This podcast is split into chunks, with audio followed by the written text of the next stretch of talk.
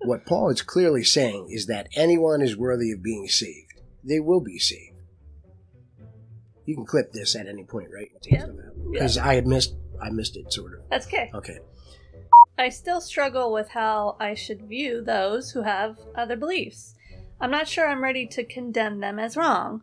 I know some very good Buddhists. What is their destiny? Hellfire and damnation. Yay!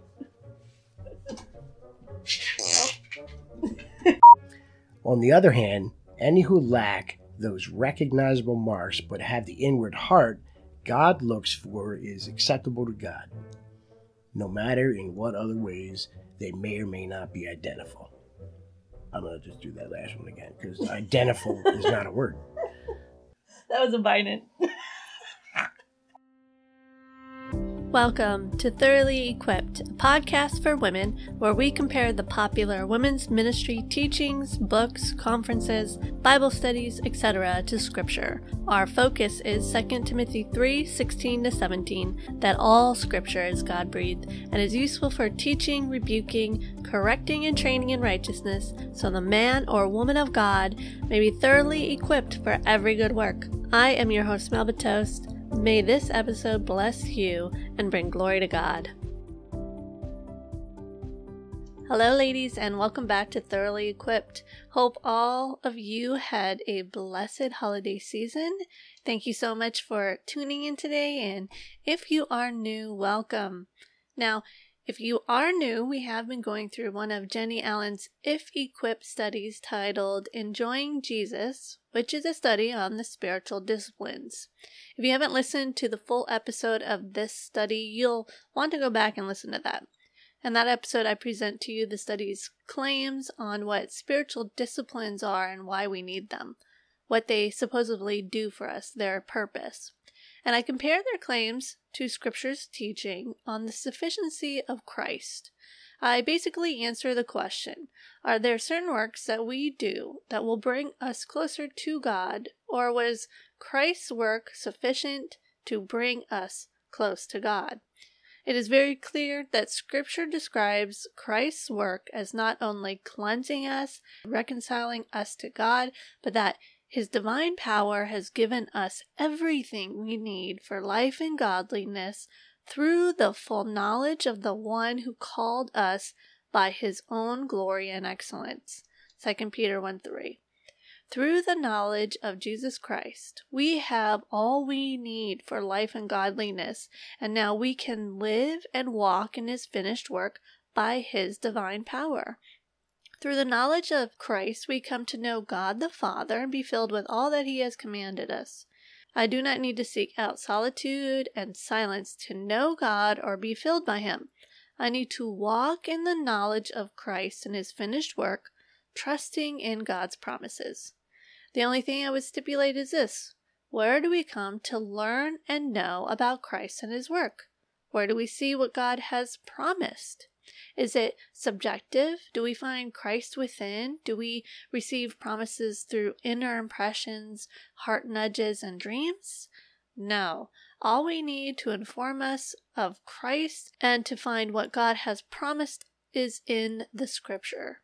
So, what of the spiritual disciplines then? Well, I say this. You want to seek out solitude and silence? Do it so you can petition God for your needs, the needs of others, to read God's Word and meditate on it by studying it, reading it in context, looking at the historical background, and asking, what does this tell you about God, and what does what you've learned mean for your life? Want to do acts of service and giving? Do it as Scripture instructs you. Give out of thankfulness to God. Serve because he served and gave to you. Not to experience God or to become closer to him, but because you are close to him because of his work in Christ. Bottom line, there's a difference in teaching someone to practice spiritual disciplines to receive something than to practice the disciplines because you have already received something. Last episode, I wanted to lay a foundation for this episode, where we will be looking at the spiritual masters promoted in the Enjoying Jesus study. Enjoying Jesus teaches a light form of mysticism that we experience God through certain acts. Mysticism is the attempt of the human person to attain the ultimate reality of things and experience direct communication with the highest. Christian mystics use Christ as their example to show them how to become united with that ultimate reality, that God, that experience direct communication with the highest so one may be conformed to Christ or put on Jesus' yoke. We saw this as the Enjoying Jesus study quoted from Dallas Willard stating that to take on all of Jesus' yoke means to, quote, walk as he walked in the entirety of his whole life, end quote. We see this when Lauren Jan- Chandler, in Relaying Why We Need the Disciplines, stated that if Jesus needed them to be connected to God, how much more do we? And so forth. So, with that foundation, and if you haven't listened to the last episode, I highly suggest you do. It will help solidify what I present in this episode. But in this episode, my goal is to show you that the spiritual masters that they promote in the study are indeed Christian mystics and actually teach a panentheistic God, a false Christ, an inadequate atonement, and basically a different gospel. It's going to be a long episode, but by the end, you will recognize the teachings and see the dangers in promoting these people as leaders of spiritual formation in evangelicalism today. So let's dive in. Let's look at Christian mystics that, if equipped, enjoying Jesus promotes as teachers of spiritual disciplines. The first one we come across is Brother Lawrence, who was a monk that lived from 1614 to 1691. Nicholas Herman was born in the Lorraine region of France.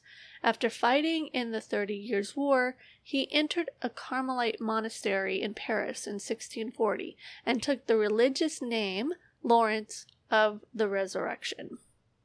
In the Enjoying Jesus study for week 2, day 2, about prayer, we read this quote, in the 1600s, a French soldier named Nicholas lifted his eyes to a leafless tree in winter and realized that it awaited only the changing season for God to bring it bursting into bud. The realization of God's good sovereignty so overwhelmed him that he vowed to become a monk. In a monastery in Paris, he changed his name to Brother Lawrence. It was this Lawrence whose simple practice of acknowledging God in the humdrum activities of life, peeling potatoes, washing dishes, feeding the chickens, revolutionized the way he thought about prayer he could practice the presence of God all the time in the everyday activities of life. Quote, There is not in the world a kind of life more sweet and delightful than that of a continual conversation with God, said Brother Lawrence. What became the most beloved classic work, the practice of the presence of God. Quote, Those only can comprehend it who practice and experience it. End quote. In week 2, day 5, review and apply for prayer and confession, we read this quote, He does not ask much of us, merely a thought of Him from time to time, a little act of adoration, sometimes to ask for His grace, sometimes to offer Him your sufferings, at other times to thank Him for the graces past and present He has bestowed on you, in the midst of your troubles, to take solace in Him as often as you can. Lift up your heart to Him during your meals and in company. The least little remembrance will always be the most pleasing to Him. One need not cry out very loudly. He is nearer to us than we think. Quote by Brother Lawrence. Continuing on the week due day 5 quote, Today, what would practicing the presence of God look like for you at home, at work, at school, or out in nature? Try talking with God as you would talk to a friend without an elaborate warm up or formulaic phrases. Can you feel His presence making each moment sacred? Let God wash dishes with you, take out the trash, prepare a PowerPoint presentation, or go to the market. Talk with Him about the common stuff of life and then listen for His voice. End quote. Now, this comment from Brother Lawrence doesn't seem so bad, but if we look at the other teachings from his writings, then we come across problems. I'm going to pre- present to you some teachings from Brother Lawrence, and then let's tackle this idea of practicing the presence of God.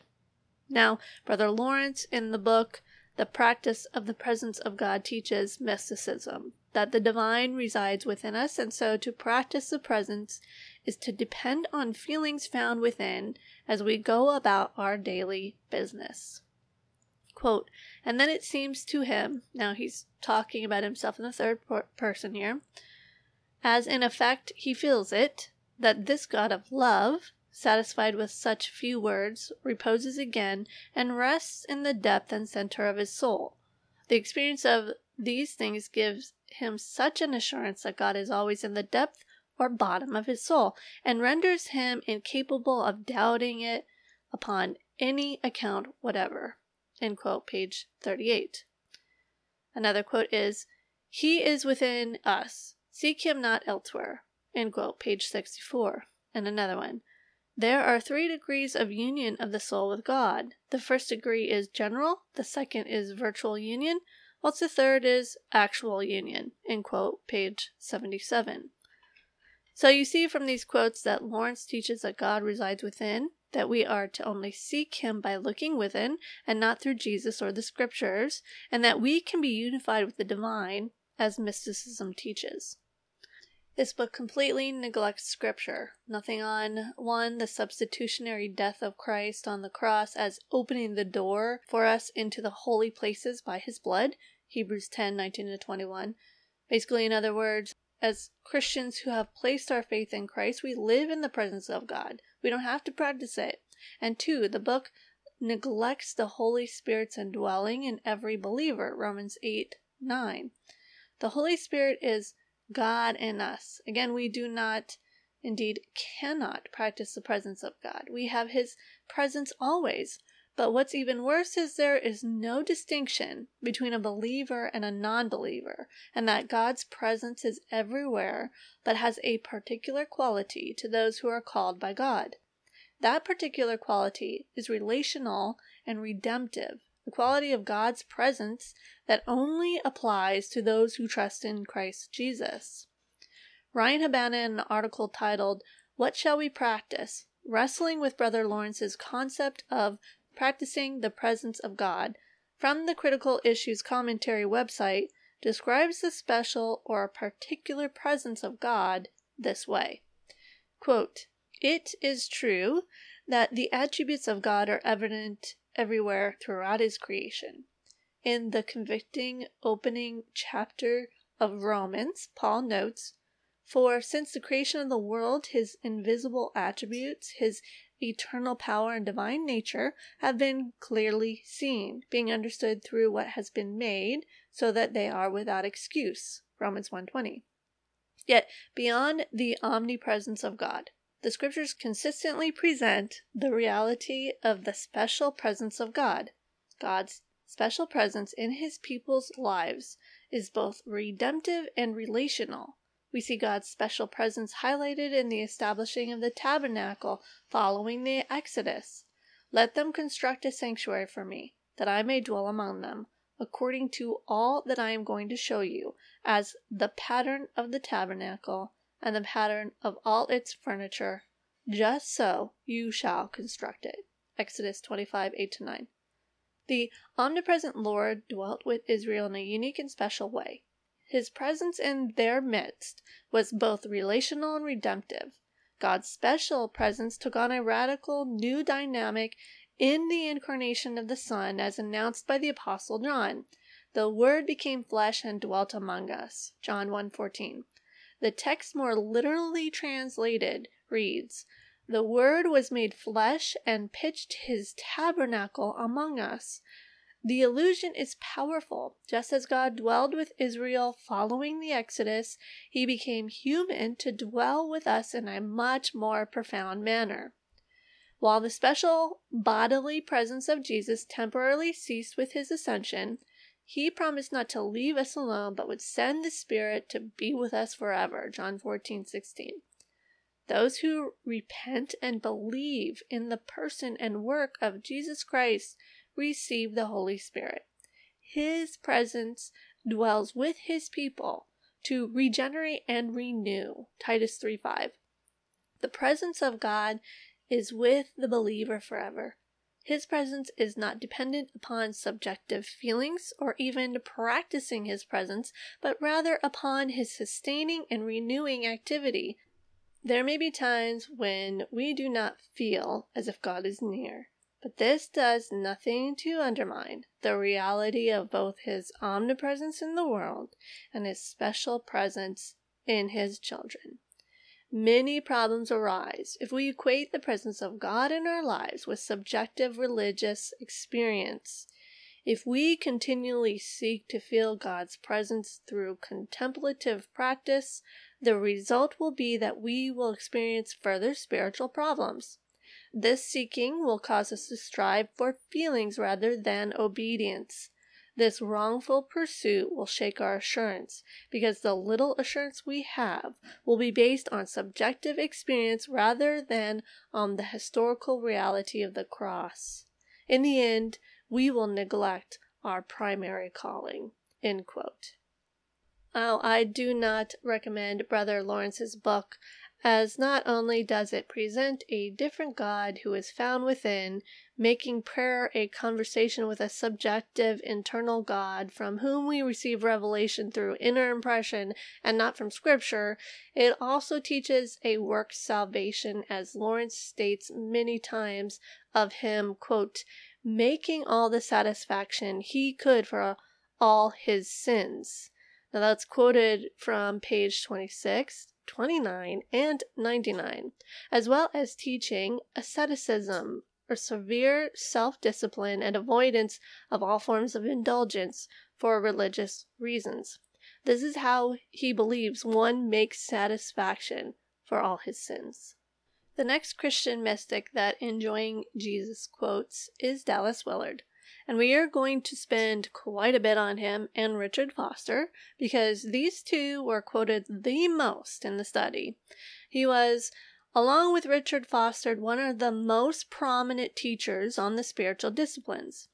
Willard, until his death in 2013, headed a ministry with Foster on spiritual formation called Renovaré. In Enjoying Jesus' Week 1, Day 3, under Jesus and the Disciples, they quote Dallas Willard to describe the reason why we should practice spiritual disciplines. Quote, as Dallas Willard puts it, in this truth lies the secret of the easy yoke. The secret involves living as he lived in the entirety of his life, adopting his overall lifestyle, following in his steps, cannot be equated with behaving as he did when he was on the spot, to live as Christ lived is to live as he did all his life. End quote. Here's Dallas Willard's teaching on the easy yoke in his book, The Spirit of the Disciplines.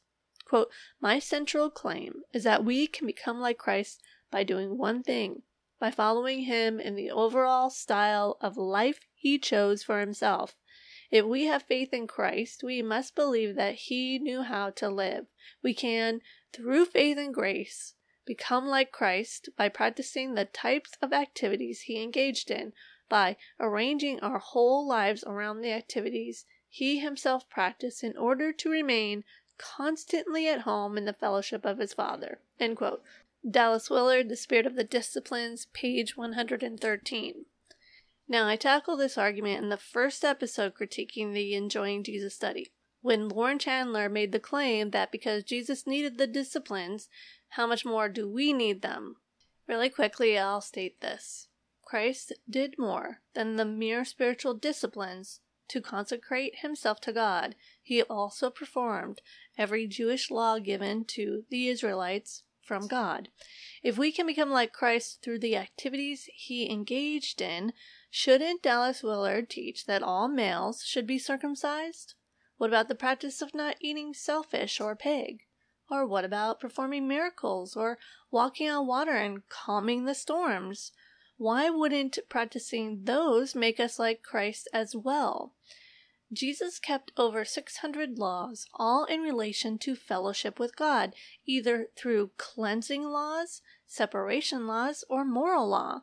Again, there's two problems I see with this teaching. One, that Jesus had to practice something in order to remain constantly in fellowship with the Father. This undermines the fact that Jesus and the Father were one, not through the practice of disciplines, but in being. He was both fully God and fully man. And the way he lived was lived because he was God in flesh and was the perfect, spotless Lamb. This was his purpose to live perfectly and to be the sacrifice for our sins. The other problem is this that Dallas Willard is not being consistent. He's picking certain practices to practice and rejecting others while teaching that the easy yoke is the resolve to live as Jesus lived in all aspects of his life. More on this easy yoke. Quote, the secret of the easy yoke, then, is to learn from Christ how to live our total lives, how to invest all our time and our energies of mind and body as he did. We must learn how to follow his preparations, the disciplines for life in God's rule that enabled him to receive his Father's constant and effective support while doing his will. End quote. Dallas Willard, The Spirit of the Disciplines, page 344. And another quote The secret of the easy yoke is simple, actually. It's the intelligent, informed, unyielding resolve to live as Jesus lived in all aspects of his life, not just in the moment of specific choice or action. End quote. Dallas Willard, The Spirit of the Disciplines, page 348. Before I dive into Mr. Willard's teaching on God, man, sin, and salvation, let's tackle this by correcting this twisting of his use of yoke. Bob DeWaay, from the Critical Issues Commentary Ministry, wrote an article on their website looking at the teachings of Dallas Willard in his book titled The Spirit of the Disciplines, the same book being quoted in this If Equipped study. Mr. DeWaay sets the record straight on what Jesus meant by taking his yoke. I'll be reading a large portion of his article. Quote, if we want to understand Matthew 11, 29, and 30, it's essential that we understand the context, particularly the meaning of verse 28. Jesus said, Come to me, all who are weary and heavy laden, and I will give you rest. Matthew 11, 28. We must understand Jesus' offer of rest in the context of his debates with the religious leaders. Their yoke demanded the strict observance of Sabbath rules and their oral tradition. Immediately after Jesus' offer of rest in him, there ensued a Sabbath debate with the religious leaders accusing Jesus and his disciples of being Sabbath breakers. See Matthew 12. They plucked grain on the Sabbath, and Jesus healed on the Sabbath. Jesus was offering true Sabbath rest, and the Jewish leaders were offering the yoke of the law. Jesus' yoke was different. Jesus perfectly kept the law so that all who would come to him would enter into the true Sabbath rest that could never be achieved by keeping the rules laid down by the religious leaders. Taking this understanding of the term yoke, we can see what Jesus meant in Matthew 11. His words came in the middle of a dispute with Jewish leadership. He had pronounced woe upon the cities that did not repent. Matthew 11:20 to 24. He uttered this prayer. At that time Jesus answered and said, I praise thee, O Father, Lord of heaven and earth, that thou didst hide these things from the wise and intelligent, and didst reveal them to babes. Yes, Father, for thus it was well pleasing in thy sight. All things have been handed over to me by my Father, and no one knows the Son except the Father, nor does anyone know the Father except the Son, and anyone to whom the Son wills to reveal him. Matthew 11:25 to 27. The wise and intelligent were the Jewish scribes and Pharisees, who accused Jesus of being a Sabbath breaker and who refused to repent when they witnessed his miracles. They rejected both Jesus and John the Baptist in a most fickle manner. Matthew 11, 16 and 9. They refused to come to God on his terms, but demanded that God the Son obey them on their terms. So Jesus pronounced the judgment of hardening on them and chose instead to reveal himself to babes. When Jesus said, Come to me, all who are weary and heavy laden, and I will give you rest, Matthew 11 28, he was offering them what the Jewish leadership rejected messianic salvation. True Sabbath rest is only found in Christ. See Hebrews 4 1 9. Ironically, the people who accused Jesus of being a Sabbath breaker were the ultimate Sabbath breakers because they rejected the only one who could give true rest. They put the yoke of law keeping on the people, but kept them from the one true law keeper, Christ, who died for their sins. Therefore, no matter how scrupulous and religious a person is, if he or she does not come to Christ by faith, that person is under the yoke of bondage rather than the Sabbath rest for the people of God. There are other places in the New Testament where the term yoke is used in the sense of, re- of the requirement of law keeping. Two of them are very pertinent to interpreting Matthew 11 20 to 30. In Acts 15, the apostles gathered in Jerusalem to determine whether the new Gentile converts would be required to keep the law. The three most prominent laws that marked off the Jews as unique were the food laws, Sabbath, and circumcision. Peter's speech convinced the apostles that the Gentiles were not obliged to follow such Jewish laws. And after there had been much debate, Peter stood up and said to them, Brethren, you know that in the early days God made a choice among you that by my mouth the Gentiles should hear the word of the gospel and believe. And God, who knows the heart, bore witness to them, giving them the Holy Spirit, just as He also did to us. And He made no distinction between us and them, cleansing their hearts by faith. Now, therefore, why do you put God to the test by placing upon the necks of the disciples a yoke which neither our fathers nor we have been able to bear? But we believe that we are saved through the grace of the Lord Jesus in the same way as they also are. Acts 15 7 to 11. The yoke was being under the law. Now consider how Paul used the same term. It was for freedom that Christ set us free. Therefore, keep standing firm and do not be subject again to a yoke of slavery. Galatians 5 1. The Judaizers wanted to put Christians under obligation to be circumcised, and Paul called this a yoke of slavery. Therefore, our conclusion is that in Matthew 11, Jesus was offering salvation to all who come to him. Now let us examine Willard's claim that Jesus was telling people to try to emulate his lifestyle.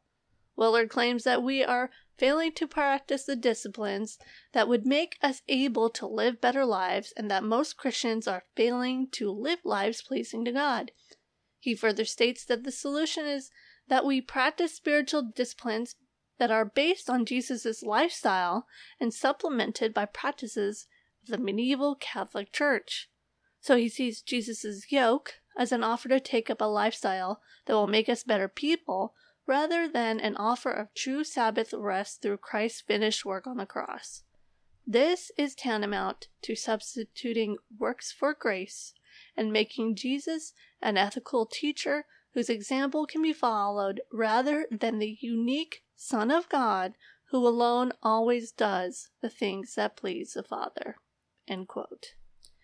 And this is exactly what Dallas Willard taught, and that is because of what he believed about God, Jesus Christ, man, sin, and salvation. Now, I'll make this as brief as I can using his own claims, but let's look at what he teaches about these. Dallas Willard teaches that the second person of the Trinity is in creation, in the cosmos and what he identifies as the cosmic Christ.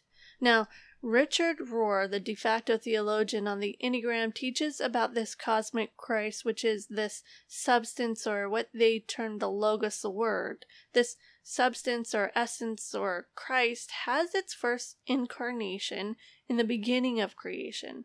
Now, I haven't heard or read Dallas Willard make that same claim in regards to Christ being first incarnated in creation, but he certainly teaches that the cosmic Christ lives in all.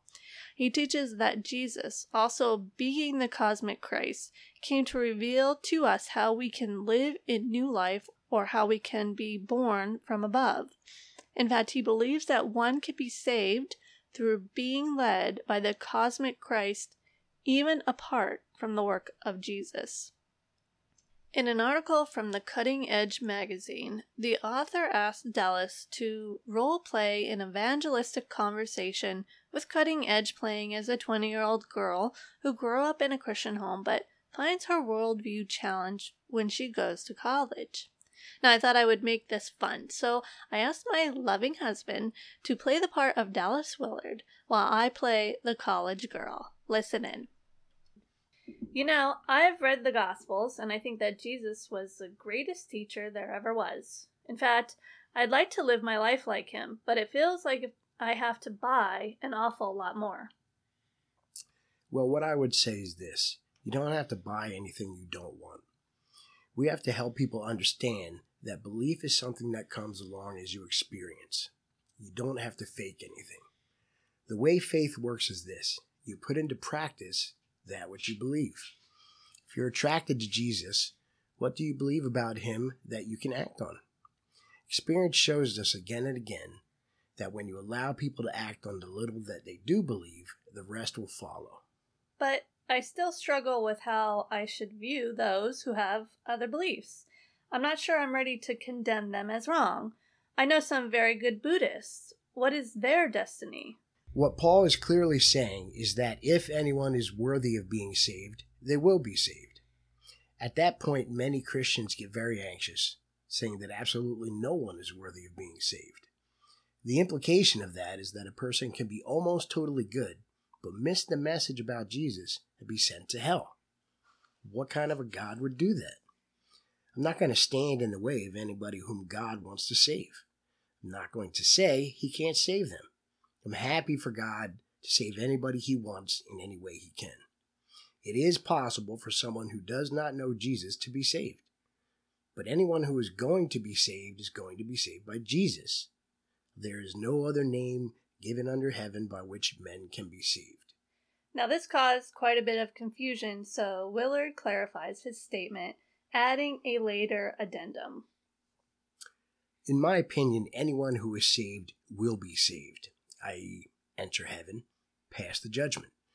Because the one we know as Jesus, who is also the cosmic Christ or Logos, has reached out to them and brought them in. They will no more merit this than do those of us who know the light of the knowledge of the glory of God in the face of Christ.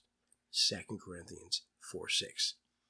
It is not a question of earning anything, but of receiving something, which is a proper type of attitude or act whether in us or in them, as judged by the God whose eyes move to and fro throughout the earth, that he may strongly support those whose heart is completely his.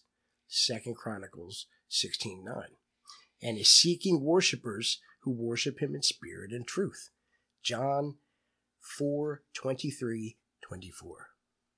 Notice he's basically saying that people can be saved by the cosmic Christ not through faith in the historic Jesus who paid the propitiation for our sins, but saved through this receiving of the cosmic Christ and being led by it, causing us to walk as Jesus walked.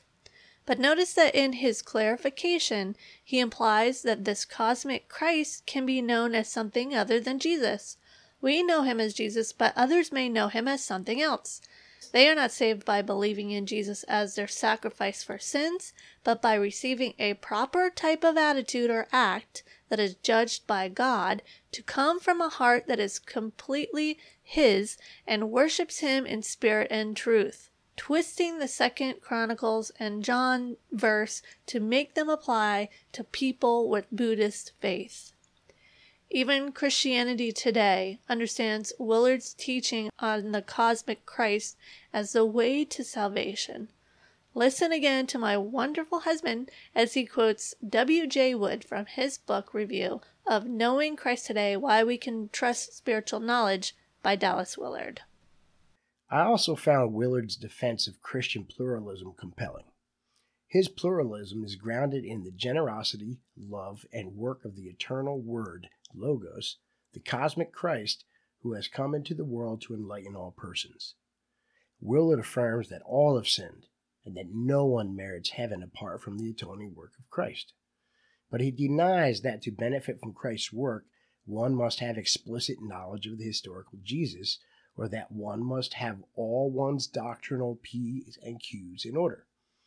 Some Christians, says Willard, display the outward, identifiable marks of the faith baptism, church membership, having prayed to receive Christ, having received the sacraments, but lack a heart of true devotion. On the other hand, any who lack those recognizable marks but have the inward heart God looks for is acceptable to God, no matter in what other ways they may or may not be identifiable. So far, we've learned from Mr. Willard that God resides within us through the cosmic Christ, that one can be saved not through the belief in a historical Jesus paying for our sins, but a Jesus that was indwelt by the cosmic Christ, who enlightens all persons. Jesus is only important in so much as he accomplished walking perfectly with God and showed us how to walk in connection with this cosmic Christ that enlightens us. He teaches that the gospel is the good news of the kingdom of God and that Christ died for our sins, but salvation comes by trusting in Jesus as the one who showed you how to live in complete union with God and his kingdom. This is what he calls atonement. In a message titled The Gospel Jesus Taught and the Atonement, Mr. Willard states this It was Jesus who was raised from the dead. See, that's the deal. Jesus was raised from the dead. And when he rose up from the dead, he confirmed everything he had said about the kingdom of God. And everyone said, It's all true. And they threw their lives into it. And that's the understanding of the atonement that we have to come to. If you want to understand atonement, read 2 Corinthians 4, for example. And what Paul says, we are always bearing about in our bodies the death of the Lord Jesus, that the life also of Jesus might be manifested in them. See, that's atonement. We all know how you break that word down. At one month. At one month. That's atonement. I'm bearing about in my body the death of the Lord Jesus. How do I do that? Well, one of the things is I offer it up as a living sacrifice. Now, how do I do that? I learn how to live in such a way that I act with God. With God. With God. This is the same teaching that Richard Rohr teaches on the atonement, stating it as at one mint, quoting 2 Corinthians, saying atonement is always living as Christ offering our bodies up as living sacrifice, and that atonement and the spiritual life are one thing. This use of the word makes the atonement our work in becoming unified with God, our spiritual formation or transformation. Now, he is using the English word for atonement to make a claim about Christ's work in salvation. The English definition means reparation for offense or injury, reconciliation of God and humankind. Using this definition for atonement makes Christ's work a mere example and teaches one exactly what Willard and Rohr teach that we, through spiritual disciplines, become more unified with the cosmic Christ within all of us, forming a spiritually in new life in the kingdom of God. But the word for atonement is the Hebrew word kafar, which means to cover or propitiate. Jesus' blood covers our sin and propitiate expiates our guilt, fully satisfying the demands of God, averting the wrath of God through an offering or gift. Willard completely rejects that Jesus was sent forth to be a propitiation for our sins. He rejects that Jesus was sent to avert the wrath of God against all those who would receive him by faith. Instead, the atonement becomes our work. He took Romans 12:1 out of context to make it a work that you are to offer up your bodies to be at one with God to walk in his kingdom. This verse states it very differently. Therefore, I urge you, brothers and sisters, in view of God's mercy, to offer your bodies as a living sacrifice, holy and pleasing to God. This is your true and proper worship. Do not be conformed to the pattern of this world, but be transformed by the renewing of your mind. Then you will be able to test and approve what God's will is, his good, pleasing, and perfect will. Romans 12 1 2. This verse is stating that we offer up our bodies because of God's mercy, not to become in union with God. It is done as an act of worship, one resulting from our thankfulness to God for His mercy. It's not done to get something. And how is it that we offer up our bodies? By performing spiritual disciplines? No, by renewing our mind so we may be able to test and approve what God's will is. Now, I listened to this whole message, and in that message, there was no proclamation that we are sinners in the hands of an angry God, that we are born children of wrath, Ephesians 2 3, nor that our hearts are dece- deceitfully wicked, Jeremiah 17 9. No proclamation of a need for a righteousness that is completely apart from our own, or a faith that rests on the penal substitutionary sacrifice of a Messiah on the cross, but a different gospel, where one walks in a faith that believes Jesus' life was the example as the perfect teacher in unity with God. So I had to ask if Jesus' death was not a propitiation for sins, then what does Mr. Willard believe about the cross? In a question and answer session, at the end of the lecture, steps forward with grace into real progress in Christ likeness in real life, Mr. Willard states his teaching on what happened at the cross after being asked to reframe the cross in light of what he taught in the class. Listen to this clip. So you you reframed, I guess, in some ways, the righteousness of God. That's right. Right. And and I get what you're saying. You know, it's His goodness in making life available to people. The the thing that that I wrestle with coming out of my own you know theological background is that you know the cross is so central, especially in the first Yes. version. So reframe the cross. The cross is central. So in- let me say that, and no, no I, about not. I'm not accusing you, but I'm saying reframe the cross within this reframing of the righteousness uh, ness of Yeah. God that you've said. Right. The question is what happened at the cross. Exactly. And uh, the interpretation that gives you salvation without transformation says what you deserved was actually suffered by Jesus. And so you're off the hook, to put it bluntly. No. And the um, uh, understanding of the necessity of the cross is what is at issue here.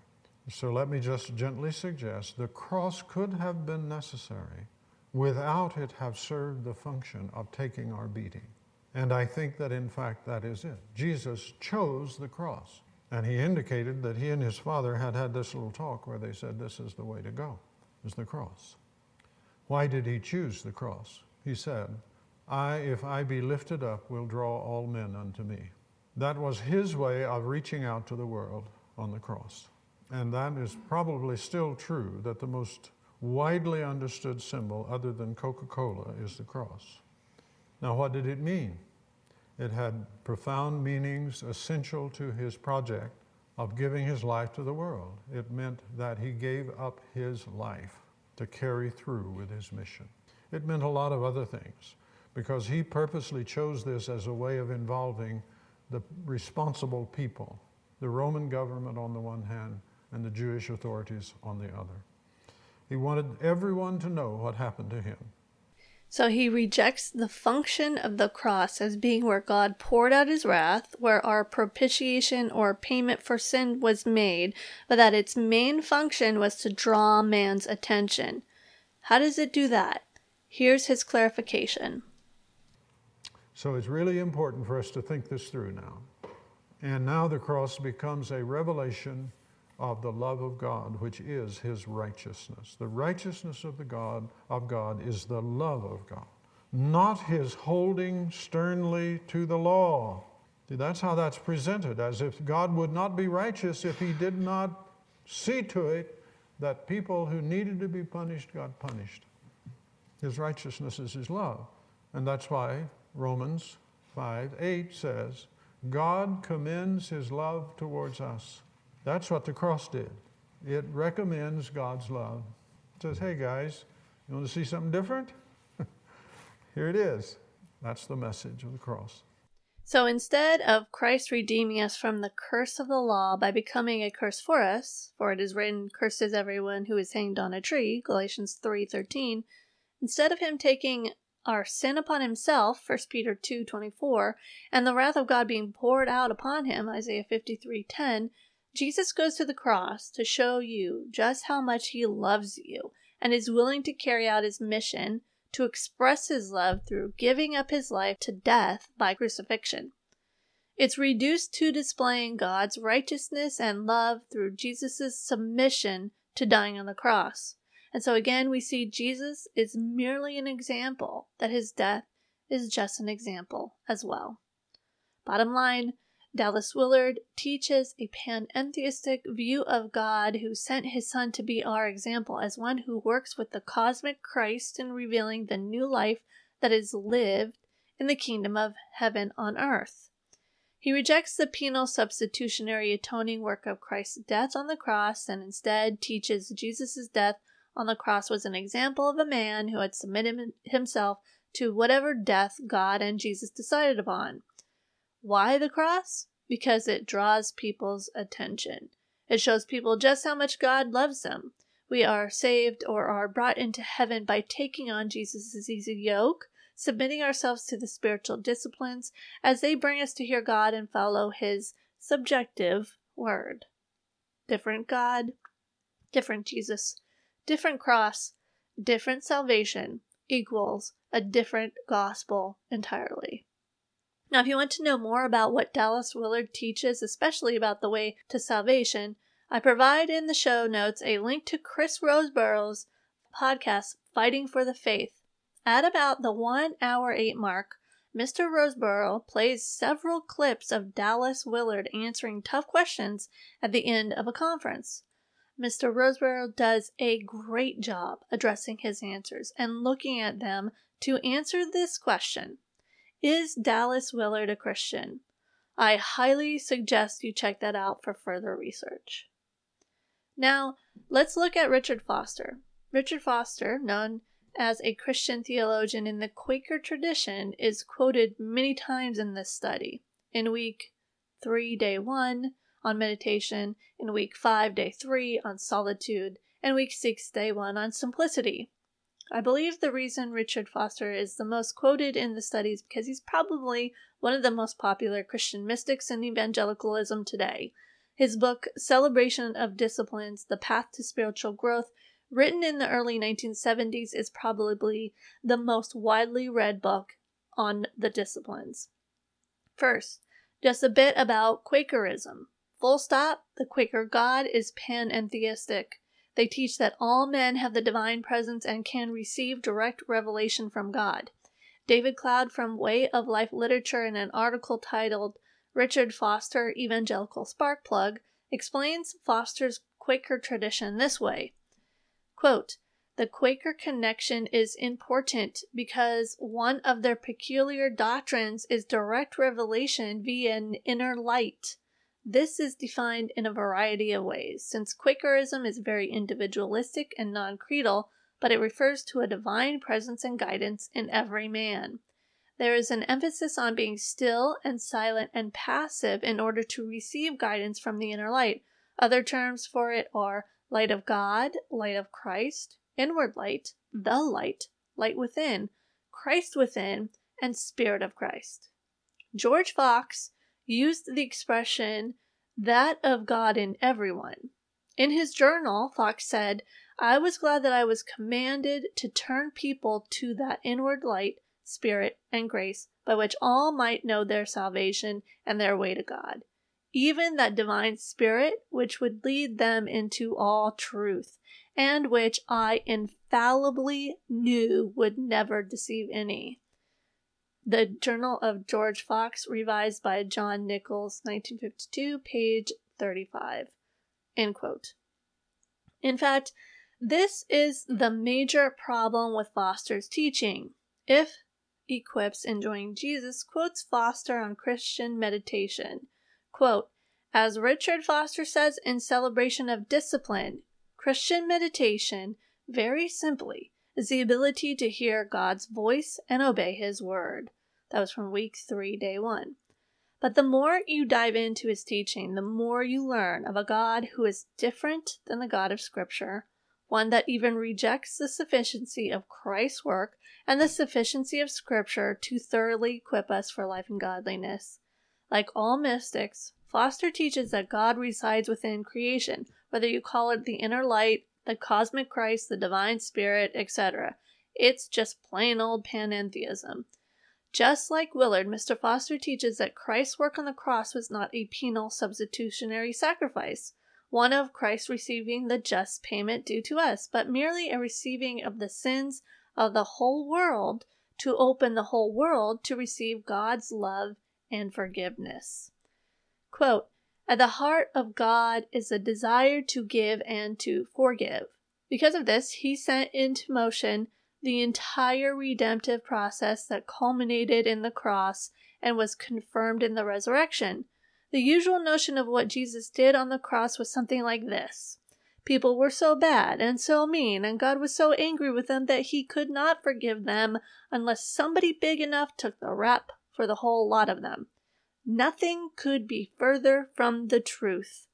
Love, not anger, brought Jesus to the cross. Golgotha came as a result of God's great desire to forgive, not his reluctance. Jesus knew that by his vicarious suffering he could actually absorb all the evil of humanity and so heal it, forgive it, redeem it. End quote. Richard Foster, Celebration of Discipline, The Path to Spiritual Growth.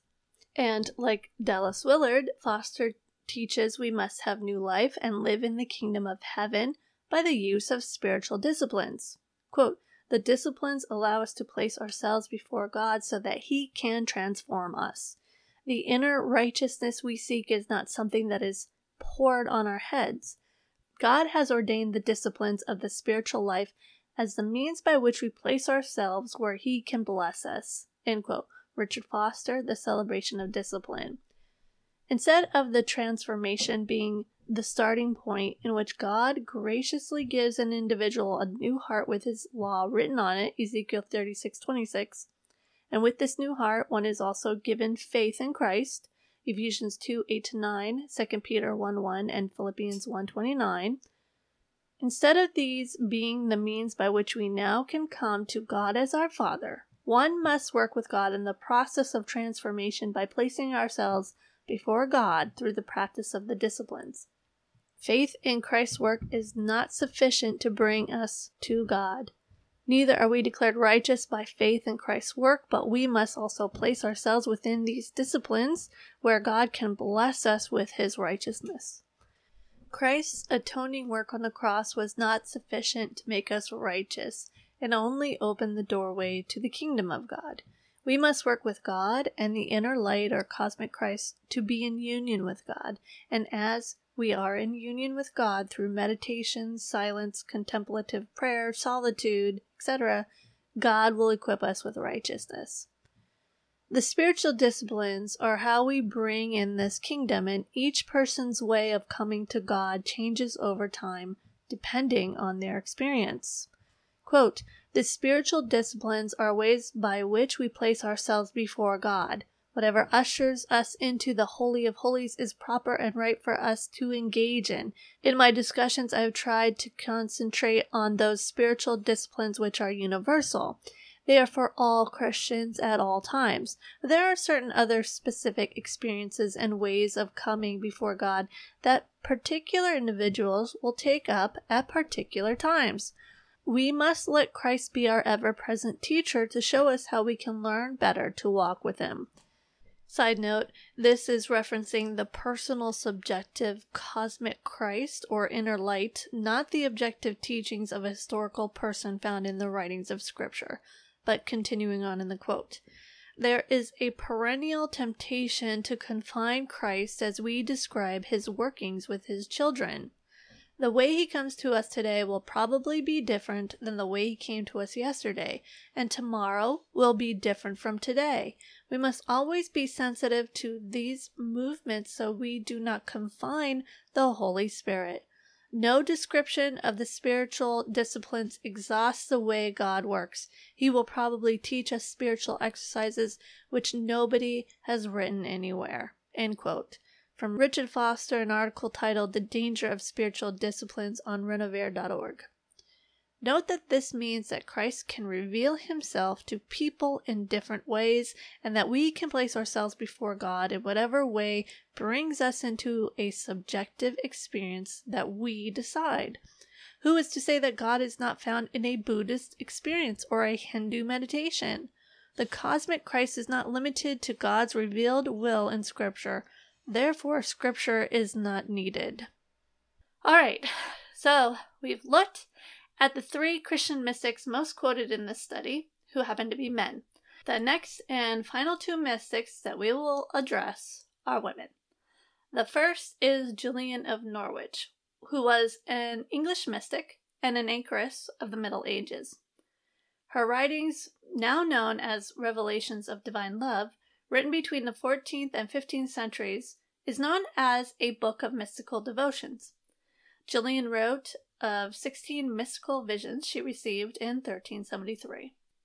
It is from this book that the enjoying Jesus quote her to talk about the study of God's Word.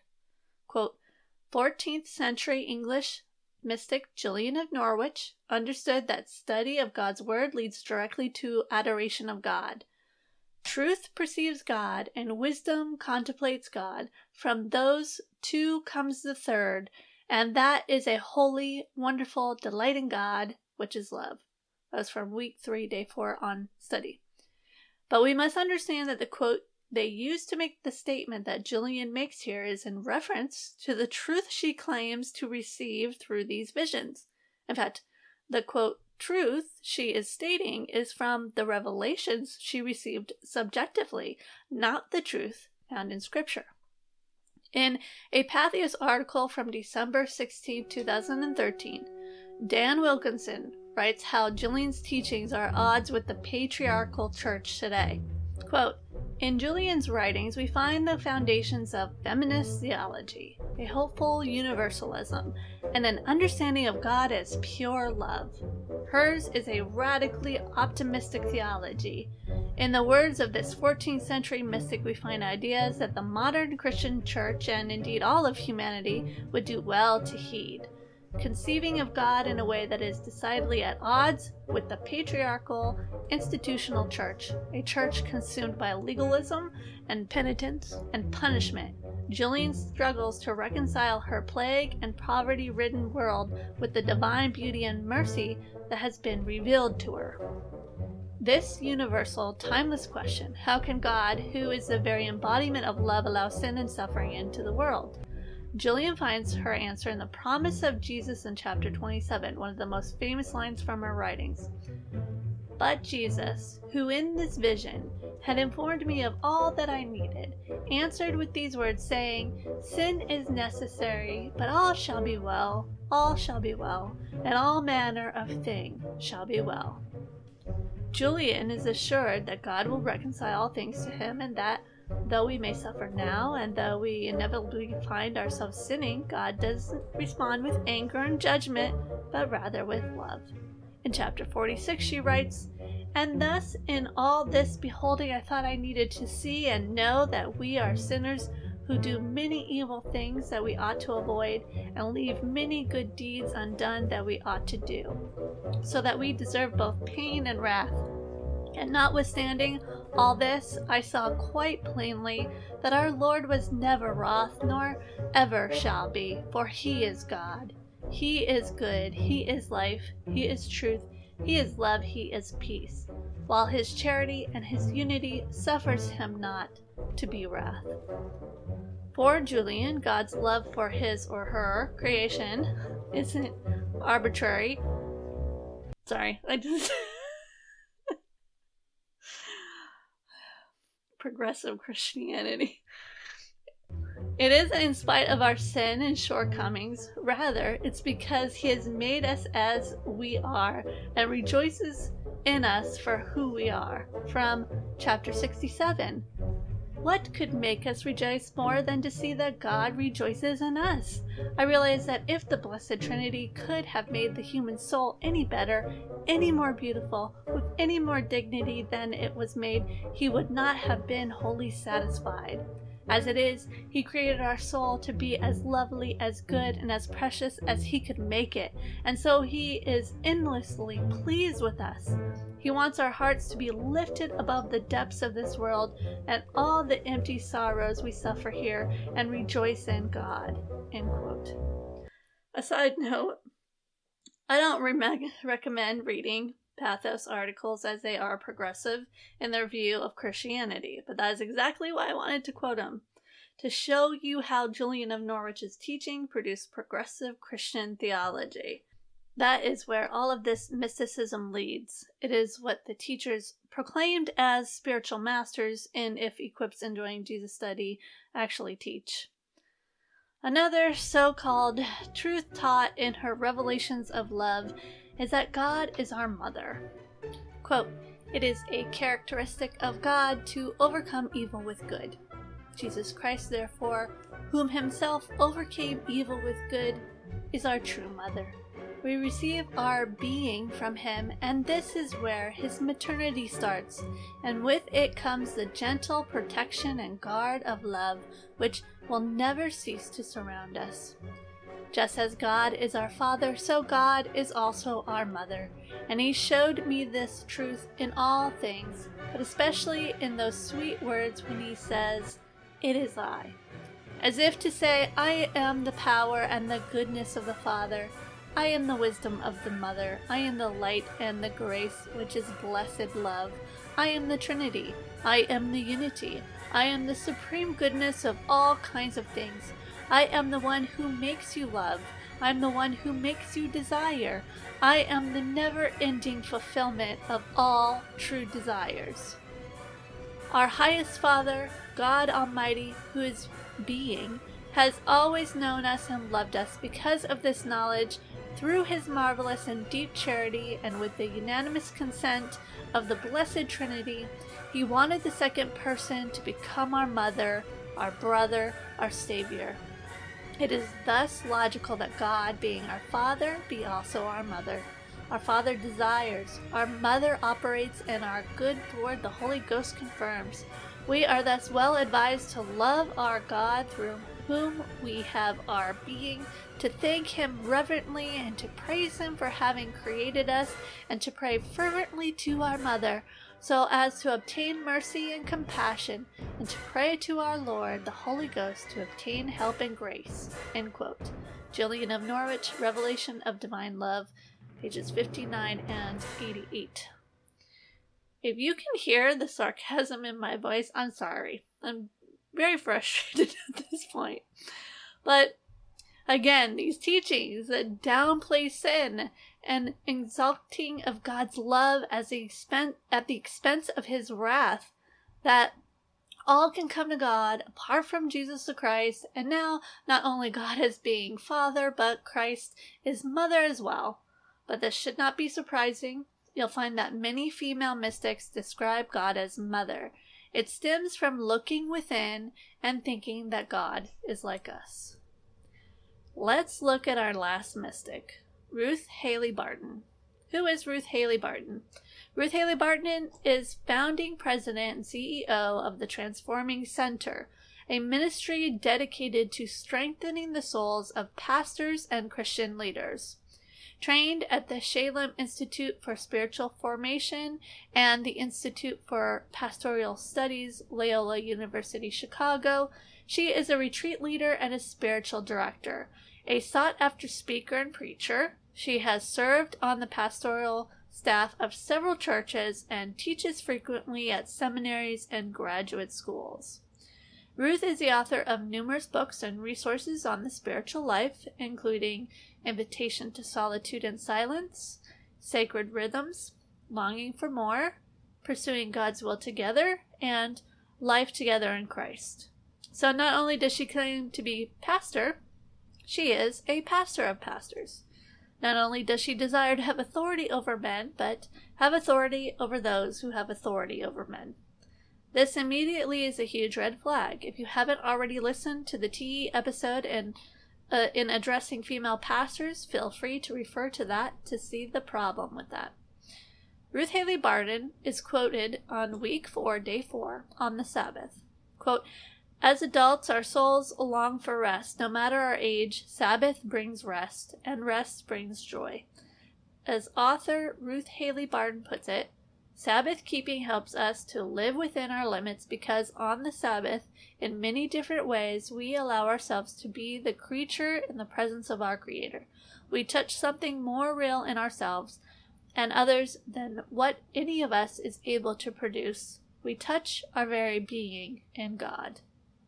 Now, this very quote connects the something more real in ourselves and in others with, quote, our very being in God.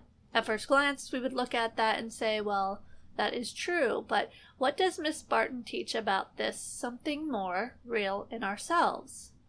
Quote, Deep within us all, there is an amazing inner sanctuary of the soul, a divine center, a speaking voice to which we may continually return. End quote. Ruth Haley Barton, Spiritual Realms, page 121 to 122. So, this reality within ourselves, what she describes as our true inner self. And notice she said that this is an amazing inner sanctuary of the soul is within all of us. This is a common teaching in her books and her podcasts. In her book, Invitation to Solitude and Silence, with the foreword written by Dallas Willard, she talks about the true self. Quote, the concept of the true self and the false self is a consistent theme not only in Scripture, but also in the writings of the Church Fathers and Mothers. Thomas Merton and Henri Nouwen, particularly Nouwen's The Way of the Heart, and Father Thomas Keating, are contemporary authors who have shaped my understanding of this aspect of spiritual life. This is a way of identifying the false part of ourselves that relies on deeply patterned and often unconscious self protective barriers developed in response to the presence of sin and wounding within and all around us. Spiritual transformation involves peeling back the layers of the false self in order to reveal the true, authentic self. End quote. Barton, Invitation to Silence and Solitude, page 160. This authentic, true self is the inner nature of man. This nature is not one that rejects God, but is, in fact, the very opposite. If we dig deep into our desires, we will find that at the heart of all man's desire is really a desire for God. Quote, In the end, the human soul will choose what it most wants. If we are brave enough to stay with this experience of wanting something we do not yet have, we discover that underneath all other desire is a desire for God, for love, for the true belonging. End quote. Barton Invitation to Solitude and Silence, page 161. This is the typical mystical panentheistic view of man.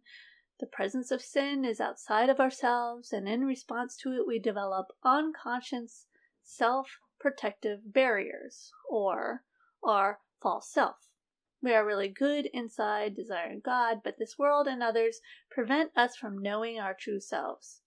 Spiritual formation is making use of the spiritual practices that will pull you away from this world and allow you to, quote, peel back the layers of the false self in order to reveal the true self, end quote. By now, you should be able to recognize the major teachings of mysticism. The most foundational of them all is this panentheistic view of God residing in all creation and within all people, is the divine, the true self, etc. This God has many names, and one finds him by looking within. We should also understand by now that mystics have a high view of man, that he is really good deep inside, but is wounded, sick, or just struggling with sin. Miss Barton sees man no differently. Your desire for more of God than you have right now, your longing for love, your need for deeper levels of spiritual transformation that you have experienced so far is the truest thing about you. You might think that your woundedness or your sinfulness is the truest thing about you, or that your giftedness or your personality type or your job title or your identity as husband or wife or mother or father somehow defines you. But in reality, it is your desire for God and your capacity to reach for more of God than you have right now that is the deepest essence of who you are. End quote. Barton, Sacred Rhythms, Arranging Our Lives for, for Spiritual Transformation.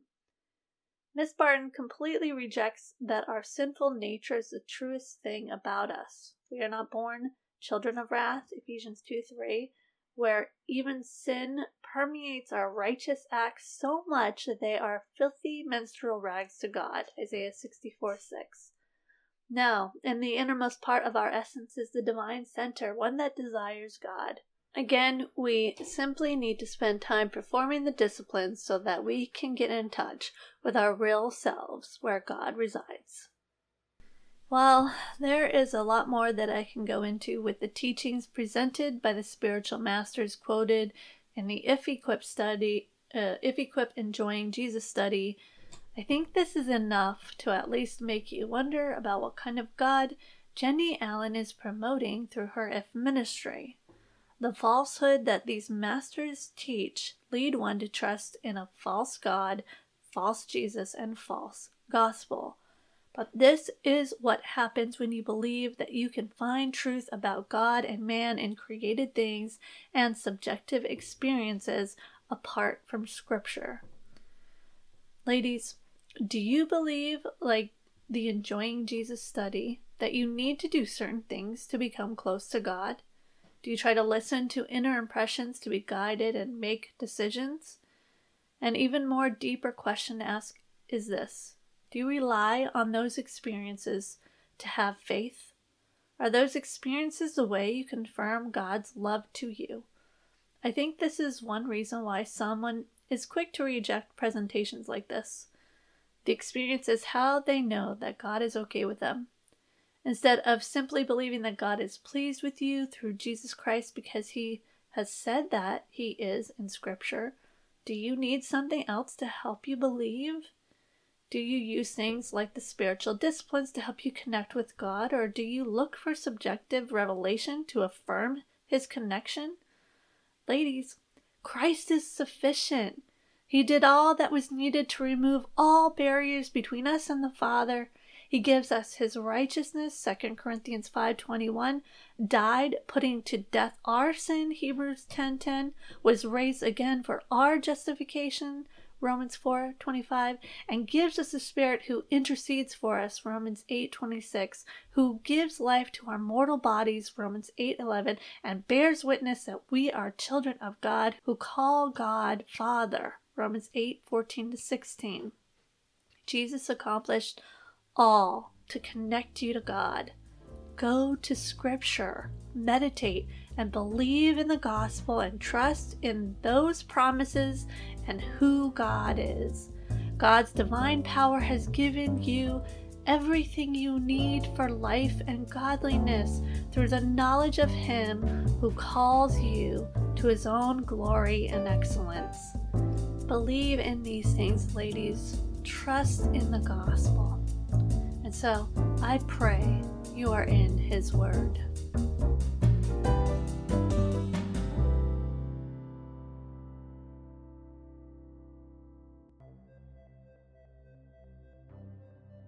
Ladies, if you are interested in the transcript for this episode, you can go to ttew.org. You can find other great resources, articles, blogs, and videos that may bless you in your Christian walk as well as links to follow me on social media. If you wish to contact me, you can email me at thoroughlyequipped316 at gmail.com. Again, the website address is ttew.org. Thoroughly Equipped is part of Striving for Eternity's Christian podcast community. Striving for Eternity is a Christ centered ministry focused on equipping people for eternity by assisting Christians to have an eternal perspective on life. They strive to bring evangelism, discipleship, apologetics, and Christian living together for the purpose of eternal preparation by exalting God, edifying and equipping the saints, and evangelizing the lost. They provide speakers, online articles, online courses, books, podcasts, and other theological resources, all centered on God's Word. To find out more, go to strivingforeternity.org. And to listen to other podcasts, go to podcast.strivingforeternity.org. I pray that their resources bless you as they have blessed me as we live our lives day by day, praising and glorifying God.